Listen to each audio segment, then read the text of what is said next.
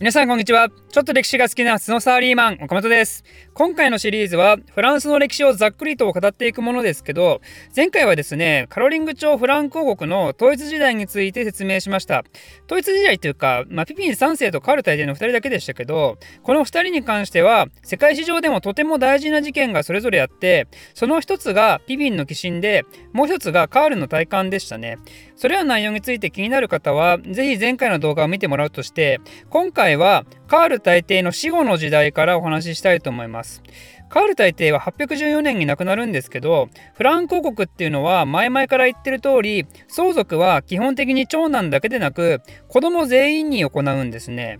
カールにも子供が何人かいたのでもともとは広大なフランクの土地を分割する予定だったんですけどでも運がいいのか悪いのかカール大帝が亡くなった頃には生き残ってた子供は1人だけだったんですね。でその人が単独皇帝としてフランク王国を継承したんですよ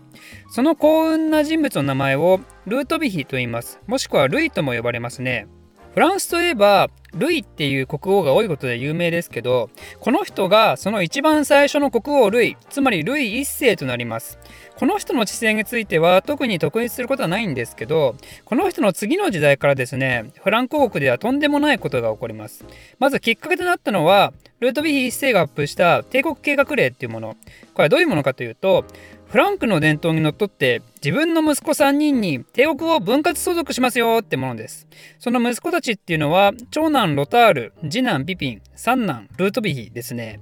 なんかまた同じ名前ばっかなんで混乱するかもしれませんが。なんでルートビヒ一世はまだ自分が生きているにもかかわらずそんな土地を分割するなんて号令を出したのかというと実はルートビヒ一世はですねある時王宮の一部が壊れてで自分が怪我をしてそれであ俺そろそろ死ぬんだなと勝手にネガティブモードになってしまってで実際はピンピンしてるにもかかわらずもう息子たちに土地を一部あげてしまったんですねこれがかれたのが817年で彼がまだ30歳前半のことですからね。実際に死んだのは840年なんでやっぱりまだまだ元気だったわけですけどやっぱそうなるとねなかなか不都合なことがその後も起きてしまうわけですよ。なんと俺も死ぬかもなんて言ってた。すぐ後に新しい奥さん捕まえて結婚してでこの新しい奥さんはとても綺麗な人だったみたいであれ？っつってみるみるうちにルートビヒ一世の下半身は元気になってなんとまた息子を一人作ってしまったんですね、えー、その子の名前をシャルルと言います。自分の死後のことを考えて土地の相続を決めた直後であったのにね、あれれっつってシャルルを産んでしまったと。ちなみにシャルルは、これカールと同じですね。カールのフランス語読みです。なんで、えー、せっかく帝国計画令で王国の相続について決めたのにもかかわらず、やっぱ息子一人増えたから、ちょっとこの子にも土地あげたいと。そう言って土地を再分配することを後出しで決めたんですね。で、ここまではまだ良かったんですけど、その末っ子はまだ小さいんで、その後見人として自分の側近を指名して、その家族と一緒に領地の統治を行うことを決めたんですよ。で、これには、いやいや、それは違うだろうってことで、そのお兄ちゃん3人が切れてですね、ここからフランク国内で血みどろの内乱が始まります。もう父のルートビヒと4人の子供勢力で争いまくって大変なことになったんですけどその内乱の様子はちょっともうだいぶ細かいんで結果だけ言うと結果としては843年に結ばれたベルダン条約っていうのでこの事態は収集されます。ベルダン条約ではフランク王国を3分割して東の東フランク王国を三男のルートビヒ2世中央部とイタリア半島に及ぶ中部フランク王国を長男のロタール1世そして西の西フランコ国を四男のシャルル2世が支配することを定めたんですね。残念ながら次男のピピンはその前に亡くなってしまったと。これにてフランク国は無事平和な時代へと突入したかというとやっぱりそんなことは全然なくてですねこの後も長男ロタール1世が亡くなると争いが再燃してそれを最終的に落ち着けたのは870年に結ばれたメルセン条約っていうものです。ロタール1世の中部フランク王国の一部を東フランク王国と西フランク王国に分割したものです。これによって西ヨーロッパの中心は東西のフランク王国が支配することとなり中部フランク王国はイタリア半島北部だけを抑えたイタリア王国として成立してこれらがですね現在のフランスドイツイタリアの母体となります。これらのことから実はフランスドイツイタリアっていうのはピピン3世をはじめとするカロリング朝を共通の祖先としてるわけなんですよね。それはそんなカロリング朝をライジングさせたカルタエテは西洋の大英雄として扱われるはずだよなっていうのがよくわかりますね。ちなみにこのフランク王国の分裂からメルセン条約の締結まで、まあ、かなり端折って話はしてしまいましたが、これはまともに説明しようとすると、それだけでプチシリーズ展開できるぐらいボリュームあるんで、まあ、こういう戦国時代ものが好きな人はですね、ぜひ調べてみてください。で、今回はざっくりフランス史ってことなんで、これからは西フランク王国にフォーカスした話をしますけど、メルセン条約が結ばれた時点の西フランク王国の王はシャルル2世です。シャルル2世ってルトビヒ1世が最後に「あれ?」っつって作っちゃった子供ですねちなみにそんな感じで誕生したシャルルの2つ名はですねなんと特等王っていうハゲ頭王っていうね、まあ、なんとも言い難いもんです。まあ、そんなシャルル2世はですね、フランク国内の継承問題で、それまでずっと、あの、親族内で争いを続けてきてたわけですけど、その他にもですね、頭を悩ませるような問題を実は抱えていたんですよ。それ何かというと、バイキングって呼ばれる人たちです。主に北方ゲルマン系のノルマン人のことですね。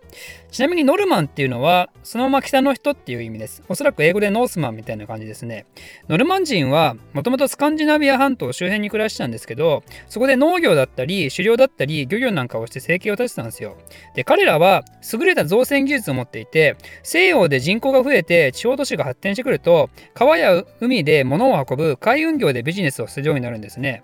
だけど、それが8世紀後半頃になると、彼らはだんだんと暴力化してきてしまうんですよ。西洋の各地で略奪行為が頻発するようになって、とりわけ西フランクの海岸沿いの被害が多発してたんですね。なので、国王をはじめ各地域の諸侯たちにとっては、バイキングの襲来からどのように自分の領地を守るかっていうのが悩みの種だったんですね。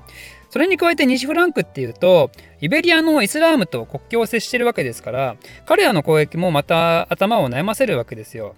その結果、ものすごいストレスを一気に抱えてしまったシャルル2世はですね、まあ、おそらく特等王とならざるを得なかったのではないかと、私は少し踏んではいるんですけど、まあ、とりあえずそのバイキングの進行は、その中でも特に問題として大きくて、シャルル2世の孫のシャルル3世の時代にですね、ついにもう勘弁ならんってなって、でそのノルマン人のリーダーであるロロのことを一度本気でぶっ飛ばすんですね。ここで一度痛めつけた後、でもお前のことを許してやろうと。お前は今まで侵略してくる側だったけど、でももし今後侵略するのやめて、私の進化となり、そしてお前が次なるバイキングの進行を防ぐ壁となるのであれば、お前には専用の土地を与えてやろうではないかってことを言ったわけですよ。その土地っていうのが現在のフランスのノルマンディですね。ノルマン人に与えた土地なんで、ノルマンディ。ノルマンディー王国っていうのがここで誕生します。ちなみにこれは911年のことですね。ここで少しポイントなのが、ノルマンディー公国のトップであるノルマンディー公っていうのは、この先どんな大発展を遂げようとも、あくまで西フランク王の進化であるってこと。これがですね、後々大きなねじれを生み出すことになるわけですが、まあ、それはまたそのうち説明をするとして、このノルマンディー国の誕生の背景としてあるバイキングの侵略行為っていうのはですね、実はノルマンディー公国が誕生した以外の部分にも、西フランク王国内に影響を与えしていたんですよ。まず、この時代の国家っていうのは、どういうものなんだろうかっていうのを考えた時にですね、この時代っていうのは今の時代のような国民国家っていう概念はないわけですね。国民国家っていうのは簡単に言うと国家内部にいる人たちが全員共通のアイデンティティを持っている状態っていう感じです。まあ、日本で言うと北海道にいようが東京にいようが九州にいようが通の日本生まれ日本育ちの人間であれば自分は日本人だねって意識があるわけですよ。でも当時はそんなものがないんですね。西フラン国王っていうのが一応いるんだけどその下にはノルマンディー公のような進化でありつつも仲間独立的な人たちが数多くいるわけですよ。それがブルゴーニュ公とかギュイエンヌ公とかアンジュー博とかフランドル博とかいう人たち。でそれぞれの領土にはそこに暮らす領民がいてその人たちの貴族意識は西フランク王国ではなくむしろそこのそれぞれの領土であると。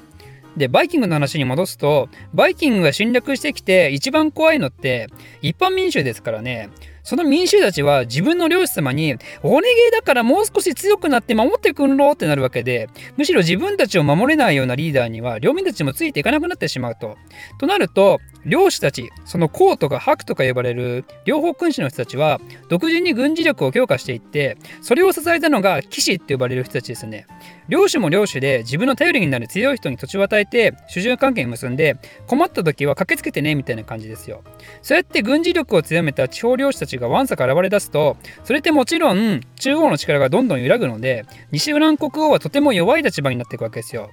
でそれがついに9世紀末頃になると両方君主は教会に訴えかけて西フランク国の国王の世襲を禁止するまでになります。世襲じゃなくて我らに選ばさせろと。自分の上司には頼りになるやつしかしたくないってことですね。すごいことですよね、これ。一般的にイメージする国王とは全然違いますよね。まあ、でも、なんだかんだほとんどカロリング家から国王は選ばれてはいたんですけども、でも987年にですね、ついに後継者を持たないまま、最後の国王ルイ5世が亡くなってしまったんで、ここでカロリング朝西フランク王国は滅亡してしまうことになるわけですね。